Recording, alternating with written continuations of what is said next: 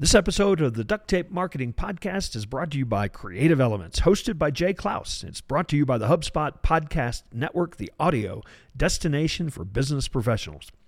Creative Elements goes behind the scenes with today's top creators. Through narrative interviews, Jay Clouse explores how creators like Tim Urban, James Clear, Tori Dunlap, and Codie Sanchez are building their audiences today.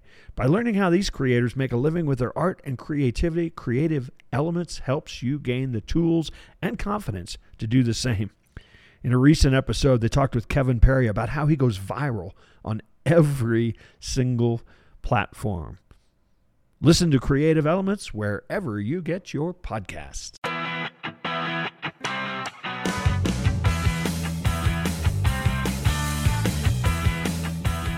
Hello and welcome to another episode of the Duct Tape Marketing Podcast. This is John Jantsch, and my guest today is David Newman. He is the author of the business bestseller Do It Marketing and his new book, Do It Selling. He's the founder of the Do It MBA mentoring program and the host of the Selling Show, a top rated business podcast with over 300 episodes. I think I maybe even was on once. It helps professionals twice, right? Helps professional service sellers land better clients, bigger deals, and higher fees. And that is what we're going to talk about today. Welcome back to the show, David. Hey, John. Thank you. It's great to be here.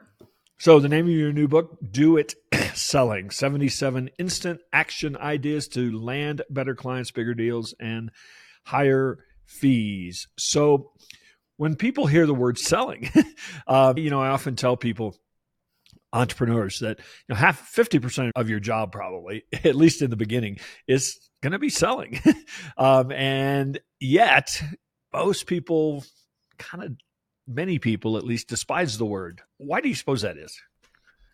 I think it's two things. I think it's the way that we have been sold to uh-huh. as prospects, right? Because every entrepreneur wears the salesperson hat, like you said, and we also in real life we're also prospects and buyers of all right. kinds of things. And it's also the way that they've been taught to sell by some of these big sort of franchise training organizations that have been doing this for 20, 30 years. And unfortunately, doing it 20, 30 years probably the wrong way. That sales is manipulative and pushy, and there are scripts, and you have to apply pressure and all of these things. So you take those two things together, and it's no surprise that most independent professionals certainly just hate sales. They hate it a lot. I mean, some would just tell you that I don't necessarily hate it because I know I have, you know, I've gotten over. I know I have to do it to survive, but most people will still tell you they find it kind of the hardest work they have to do. I mean, what do you suppose that is? I think they're looking at it as different than the delivery work. So, as let's say you're an accountant and you love accounting, you're a consultant and you love consulting, you're a coach and you love coaching. If you look at the diagnostic process, once a client hands you a check, once a client hands you a credit card, you're asking all kinds of questions. You're digging, you're probing, you're uncovering. You really want to help them Imagine if we just reframed the sales conversation as your very first delivery conversation. So there's no pressure, there's nothing to hide, there's nothing to prove, and you're just having a human to human conversation about their situation and seeing if you can help them or not. So part of that also is our mindset that we cannot go after prospects like a hungry dog going after a piece of meat so whether you need the business desperately, you need the business not at all, or somewhere in between, we have to remain detached. And I like to reframe, and this is in the Do It Selling book, one of the first chapters is about reframing the word sales with two other words invitation and conversation. And most people like invitations because usually there's a party of some kind, or bourbon, or cookies, or barbecue, or something fun. And most people are also not afraid of a conversation. So a conversation is where you get to make new friends. A conversation is where you get to learn things. A conversation is where you get to exchange ideas. If we reframed the sales process and each sales conversation as simply an invitation to a conversation, I think it would be a, get a lot easier. And I think folks would realize they're probably better at it than they think. Yeah. Yeah, I think you're absolutely right. Most if most people realize that's what it was, um, they wouldn't necessarily be afraid of it, right? So, I think you already answered this, but I was going to ask you, you know, are there certain skills, traits, personality traits, you know, things that make somebody better than somebody else at selling? Sure. Well, I think it's not personality traits because some would argue, oh, you're a born salesperson. John, you're just great at sales and you somehow mm-hmm. have the sales gene or you had sales DNA from the time you were a small little tiny baby. I think the two skills that we need to cultivate, which every good trusted advisor has, is to be strategically dumb and perpetually curious. Hmm. So, all the things that you know, whether you've worked with 10 clients or a 1,000 clients, you might think, oh, I know all the typical problems. I know all the typical questions. I know all the typical stuck points. I'm not going to waste time asking this one prospect if they suffer with that particular symptom or problem or condition. But I'll tell you, you got to be strategically dumb. Pretend that every client is your first client, every prospect is your first prospect, and start asking questions from that place of being strategically dumb and perpetually curious. Perpetually curious, by the way, means never take the first answer at face value. Mm-hmm. So I also talk about this in the Do It Selling book that we are so concerned with two things that we should not be concerned at all about. Number one, sounding smart. Number two, being liked. If you are in a sales conversation and you're very concerned about sounding smart and being liked, where's your focus? Your focus is on you. Right. If you are committed to being strategically dumb and perpetually curious, meaning asking lots of follow up questions, really digging and probing and uncovering and finding the symptom behind the symptom and the problem behind the problem, then the focus is 100% where it belongs, which is on your prospect. Let's let's talk a little bit about stages of selling. You know, it's just like a, any kind of customer journey. You know, people's questions and objectives, you know, change at each of those stages. So, like prospecting, you know, is a common thing. I mean, we sometimes have to go out there and find people who might want to listen to us, right? And then obviously the conversation can change to like, how's this going to work for me, all the way through, the, well, maybe before that, trust building, you know, to how this is going to work for me. How do you break down kind of the set journey or stages of selling?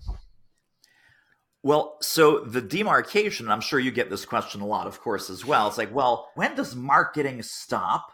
And yes. when does selling begin. And certainly for independent professionals, that is a very, it's a very smooth continuum.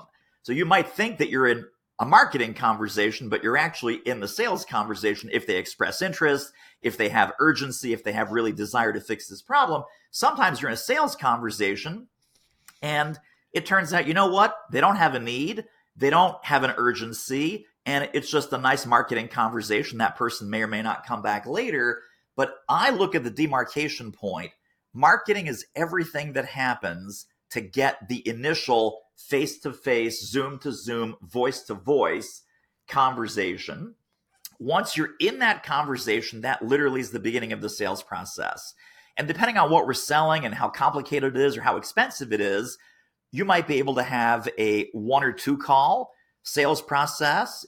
There might be five steps, six steps, seven steps. We sort of lay this out in the book that somewhere between three and seven steps or three and seven touch points is most of the sales conversations that folks that we work with end up with. We're not selling satellites, we're not selling complicated manufacturing technology. There's no such thing as a six month or a 12 month sales process for small and solo business owners. It's just a question of can we get the information and can we share the information to build a level of certainty with that prospect that we can really solve their problem? And that starts with understanding, and that starts with listening, and that starts with really probing and questioning to a deep level. I think a lot of folks make the mistake with sales conversations, first sales conversations specifically, they keep it too polite.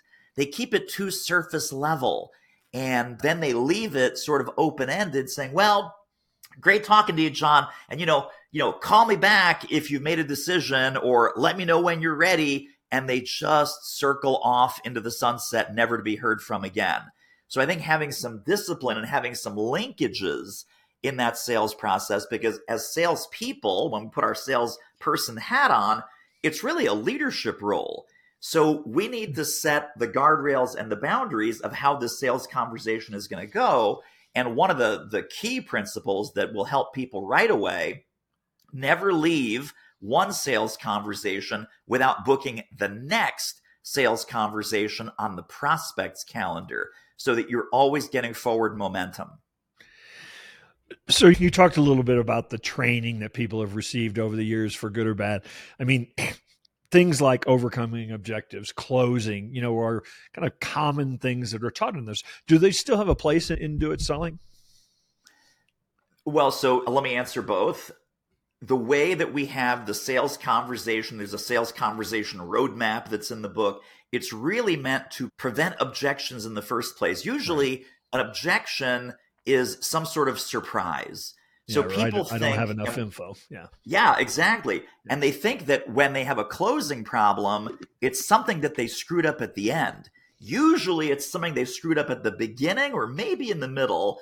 But if you're not closing enough sales, you're probably not opening the relationship the right way. You're not having the initial sales conversations that would really diffuse and and almost melt away all the typical sales objections. No time no money got to check with my boss got to check with my wife. It's not in the budget we're already using someone else. I mean these are all the standard objections. If we're asking questions about these things early and often we will surface these obstacles and we'll be much more prepared to discuss them and dissolve them as the sales process moves forward. As far as closing, I think a really human to human sales conversation leads to the prospect closing themselves. Right. So here are the closing questions that are at the back of the book. And these are, I think, our listeners will find these so tricky and so manipulative and so difficult.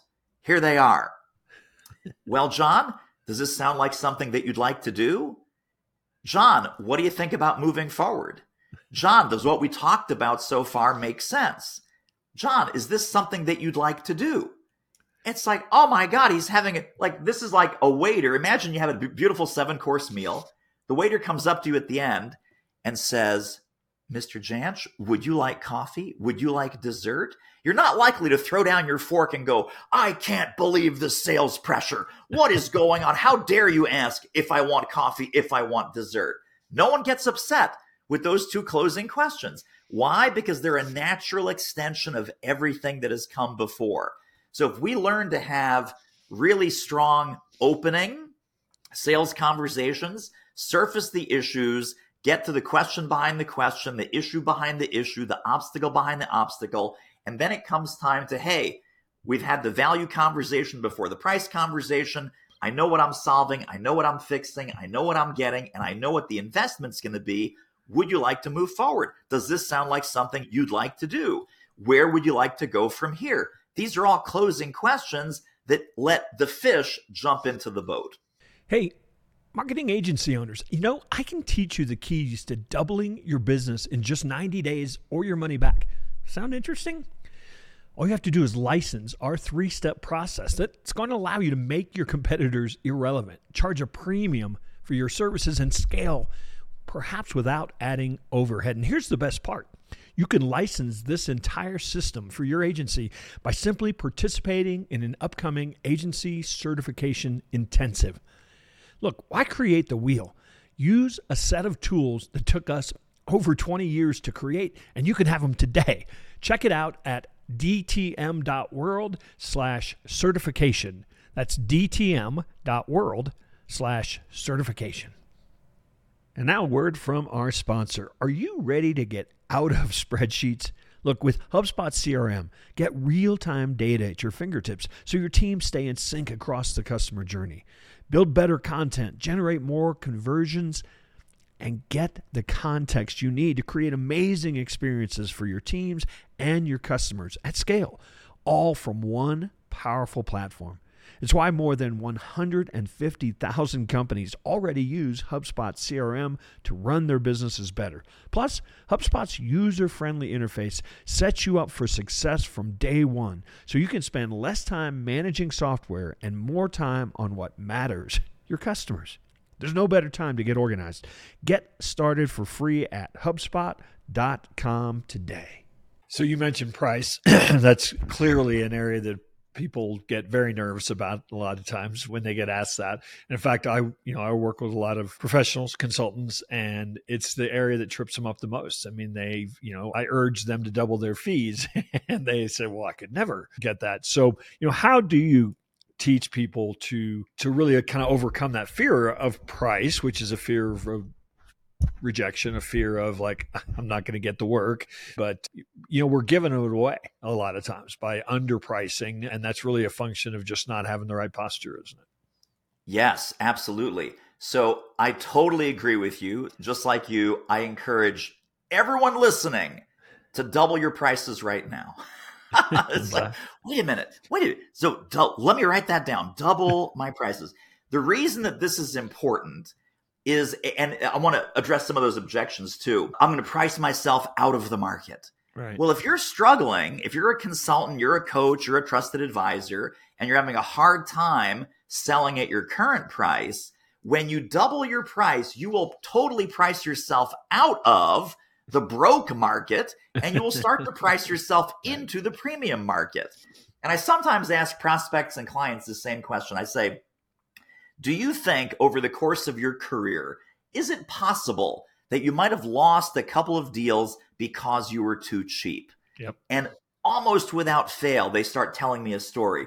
Oh my gosh, I was talking to this company last year and I lost the deal and I went back to the buyer because we had a good relationship. And I said, what was up with that? Like what, you know, what decision criteria made you choose someone else? And the buyer says, well, you know, the price was just so low, it made us nervous. It made the CEO nervous. It made the team nervous. It, it made me nervous that I really didn't think you could solve my problem.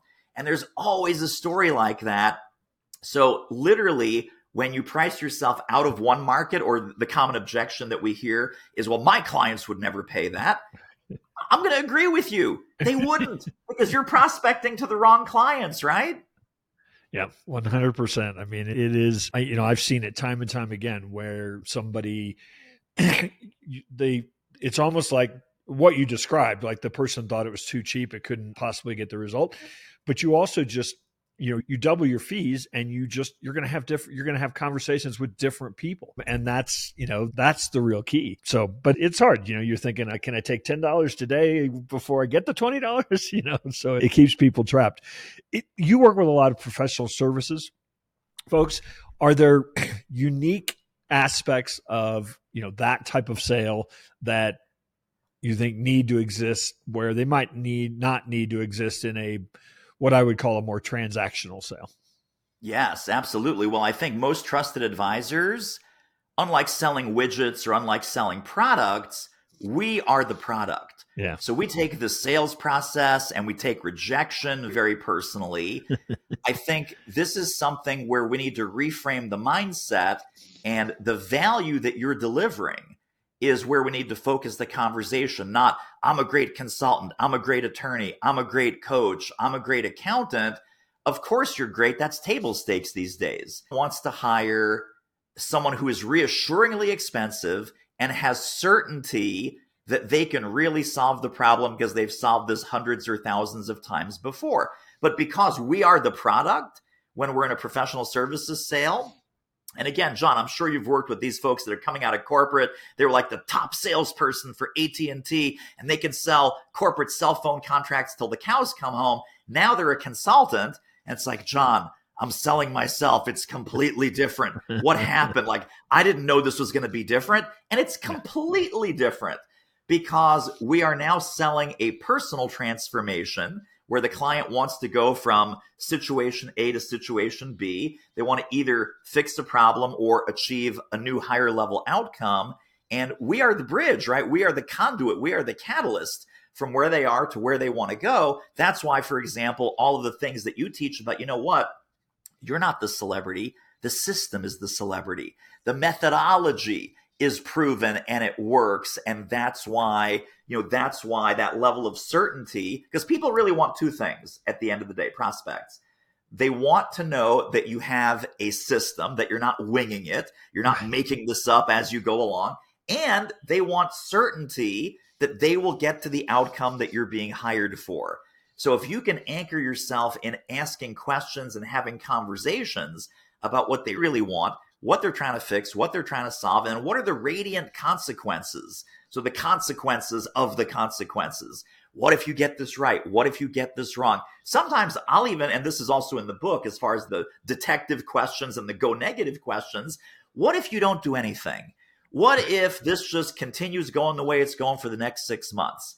Uh, and at any point in a calendar year, you can also ask a prospect, well, I'm curious, if you look back over the last 12 months, what if your next 12 months looked exactly like your last 12 months with this problem, with this situation? Oh my God, that's unacceptable. No, we have to fix this. So we're uncovering, just by questioning, we're uncovering urgency and priority and the values through which they're going to make this buying decision. And you absolutely have to do that. Otherwise, you know, we're pitching instead of asking and listening. And so many times with a professional services sale, we actually listen our way into the sale. We do not talk ourselves into a sale. Yeah, I can't tell you how many times the best question you can ask is tell me more about that. Yes. and then just shut up, right? And you know your point earlier about a lot of times they will sell themselves by just repeatedly tell me more about that, tell me more about that, and then finally they dig themselves in such a hole that you know they've you know they clearly are like you're right, I need to fix this. Last question I want to talk about. I'm that newish salesperson, or maybe my company doesn't really provide pipeline. How do I go out there and start kind of knocking on doors without cold calling? I mean, how do I go out there and start? And I shouldn't put words in your mouth. Maybe you're going to say cold call, but I mean, how do I start building some opportunities? Yeah, so fantastic question. And I do want to address this issue of cold email, cold LinkedIn, cold calling. There's a huge difference between cold outreach versus initial conversation. People equate those two things where yeah. they will say, Well, John, I don't like marketing because I really hate cold calls. It's like there's a million other things that you could be and should be doing besides randomly cold calling strangers. But let's talk about initial outreach. What makes initial outreach immediately warm, even if the person's never heard of you and there's no pre existing relationship? It is three things. Number one, research, literally spending 15 minutes researching that prospect, researching their company, going on LinkedIn, going on their website, going to their media page, seeing the press releases, seeing what they're up against, seeing what they're working on. So that's the research. And then coming on their radar with something that is immediately relevant to what's happening today. So research and relevance takes cold outreach and makes it warm. So if someone were to, let's say someone, and we get this on LinkedIn all the time because LinkedIn's become a horrible vortex of spam. But let's say out of my LinkedIn messages, I get the following Hey, David, I see that you've written two previous books and your brand new book, Do It Selling, just came out. We're an, and I'm totally making this up. You know, we're an Amazon sales agency and we make sure that established authors who are launching a book get a really strong foothold with their initial book sales. Would that be worth a chat? That's the message. So now I both we've met both criteria. They've done their research on me. It only takes about 10 minutes to find that out about me or John or a- any one of your prospects. Right. They've done the research. Hey, I see that you're doing this right now at this moment in time. And then I'm not pushing myself on them. I'm simply asking, would that be worth a short chat? Now, in my situation, and I think every author that's launching a new book, I would talk to that person. Yeah. Is that a cold call or is that intelligent prospecting? Right. It's intelligent right. prospecting because of the research and the relevance. Yeah. And you know, it's quite obvious when somebody is you know, attempting to do those things, but they're, you know, completely inauthentic in doing it. So, you know, everybody's gotten the message, you know, oh, personalize it, but you can see when it's done cut and paste style, you know, as opposed to taking the time. And it really, you know, as you mentioned, LinkedIn particularly has become so, so, bad. I can't remember the last time I actually accepted an invitation to connect, you know, because of how poor they were. But it's easy to stand out there now because there's so much garbage. the bar, you are so right. The bar is low, my friends. Good news yeah. for everyone listening. The bar is low. All you have to be is be a better human. This is one of my early sales mentors. Maybe I'll just leave this final comment for folks to think about. I was very committed early on to be a better salesperson. This sales mentor says to me, David, don't worry about being a better salesperson. Be a better person and you'll sell more. Yep. Yep. Makes tons of sense. I mean, we want to buy from people that we can develop a relationship we can like. So uh, tell people where they can find out. I know the book is available, going to be available anywhere you buy books, but where would you like to send people to get more information? I know you have some resources too that uh, that they can acquire, obviously yes. to connect with you as well. Absolutely. So doitselling.com is the global headquarters of the Do It Selling Empire. You can grab the book. Like John said, you can download some companion resources, tools, video training that will help you implement the ideas in the book. And everything is waiting for you at doitselling.com. Awesome.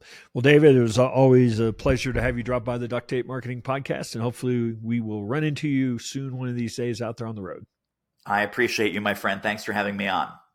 Hey, and one final thing before you go. You know how I talk about marketing strategy, strategy before tactics. Well, sometimes it can be hard to understand where you stand in that, what needs to be done with regard to creating a marketing strategy. So, we created a free tool for you. It's called the Marketing strategy assessment. You can find it at marketingassessment.co, not .com, .co. Check out our free marketing assessment and learn where you are with your strategy today. That's just marketingassessment.co. I'd love to chat with you about the results that you get.